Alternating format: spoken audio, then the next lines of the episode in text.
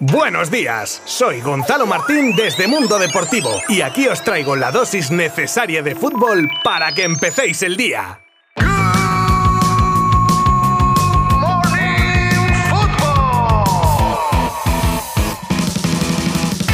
Buenas a todos. ¿Se os ha pasado la semana igual de rápida que a mí? La vuelta de las competiciones europeas ha sido fulgurante y oye, la falta de costumbre, también os digo que al menos, salvo al Sevilla, al resto de equipos españoles les han salido sus partidos por victorias. Las de ayer fueron en Europa League y Conference League y de ello hablaremos en breve. También de la presentación de Keira Walsh y la respuesta de Bilda sobre el silencio de Alexia Putellas, el deseo de Thomas Müller de que llegue el partido frente al Barça, las declaraciones de Jordi Alba comentando que a él le gusta ir de cara y alguna cosita más, el lío que se ha formado por la diada con el Udinese y del Ufeu como protagonistas y más cosas en este Good Morning Football de viernes. Os habla Gonzalo Martín desde Mundo Deportivo. ¡Comenzamos!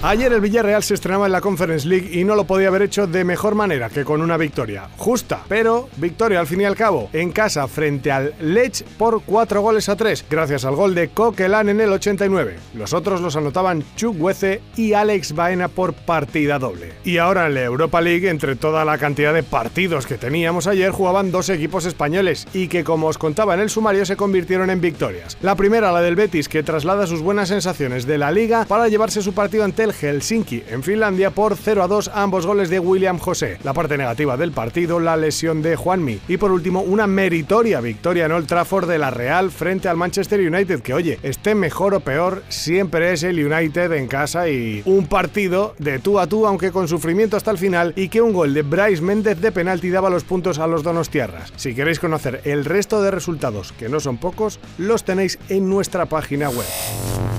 Jordi Alba hablaba en un acto de Adidas y con la polémica de su pseudo traspaso al Inter y su suplencia en los últimos partidos de liga, se convirtió en carne de cañón para las preguntas. Un Jordi Alba que no se calla y tras decir sobre su actual situación deportiva que no tiene que reivindicarse, que lleva muchos años y trata de hacerlo mejor para el equipo, cambiaba el tono cuando le preguntaban sobre el último día de mercado declarando que su pensamiento estaba en el Barcelona y que independientemente de si la situación fue justa o no, a él le gusta ir de cara y que vayan de cara con él, que no tiene nada más que decir, pero que le gustaría.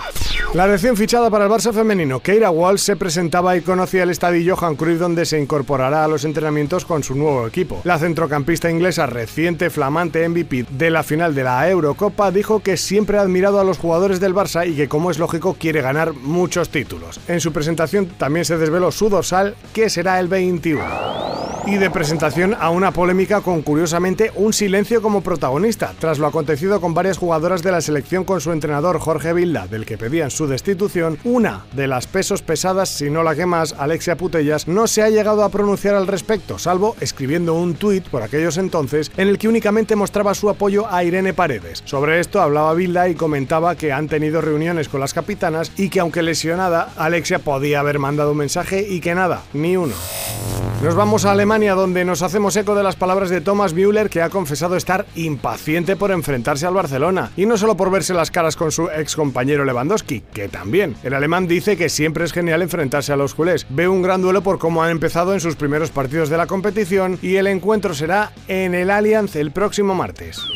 Y nos vamos ahora a la alegría de un joven jugador cuando marca su primer gol con su equipo. Se trata de Marquinhos, un joven extremo de 19 años, reciente fichaje del Arsenal y quizá el más desconocido de todos los que ha hecho en este mercado estival. Alguno seguro que conoce ahora mismo a este jugador. Pues en su debut con el equipo ante el Zurich suizo y tras 15 minutos en el campo, marcaba su primer gol y como la primera vez nunca se olvida, rompía a llorar tras el gol ante algo tan especial. Bueno, oye, pues que sean muchos más.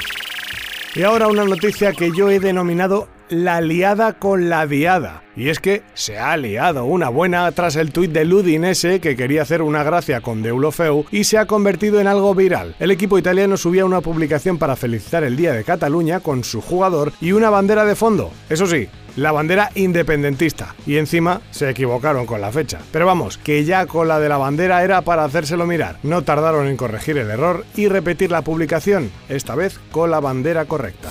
Y terminamos hoy con una exclusiva de nuestros compañeros de Mundo Deportivo gracias a un lector del diario, ya que se han hecho con el misterioso papel que el otro día en el Camp Nou Xavi le daba a Pablo Torre cuando entraba en el campo para que se lo diese a su vez a Ferran Torres. El documento original, ¿eh? nada más y nada menos. Hasta el más mínimo detalle baraja Xavi con su equipo y mandaba unas instrucciones por escrito que ponían, literalmente, córner defensivo, marca al 2. Falta lateral defensiva, primero en la línea. Barrera, cuarto.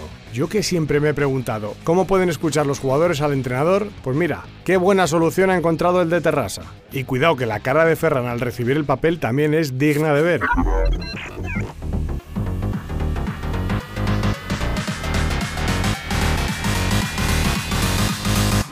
Y antes de despedirme hoy, abren una nueva jornada de la Liga Santander el Girona y el Real Valladolid. Y tanto este como el resto de partidos de la jornada los podréis seguir minuto a minuto desde mundodeportivo.com. Ya os lo contaré yo en un par de días. Muchas gracias un día más.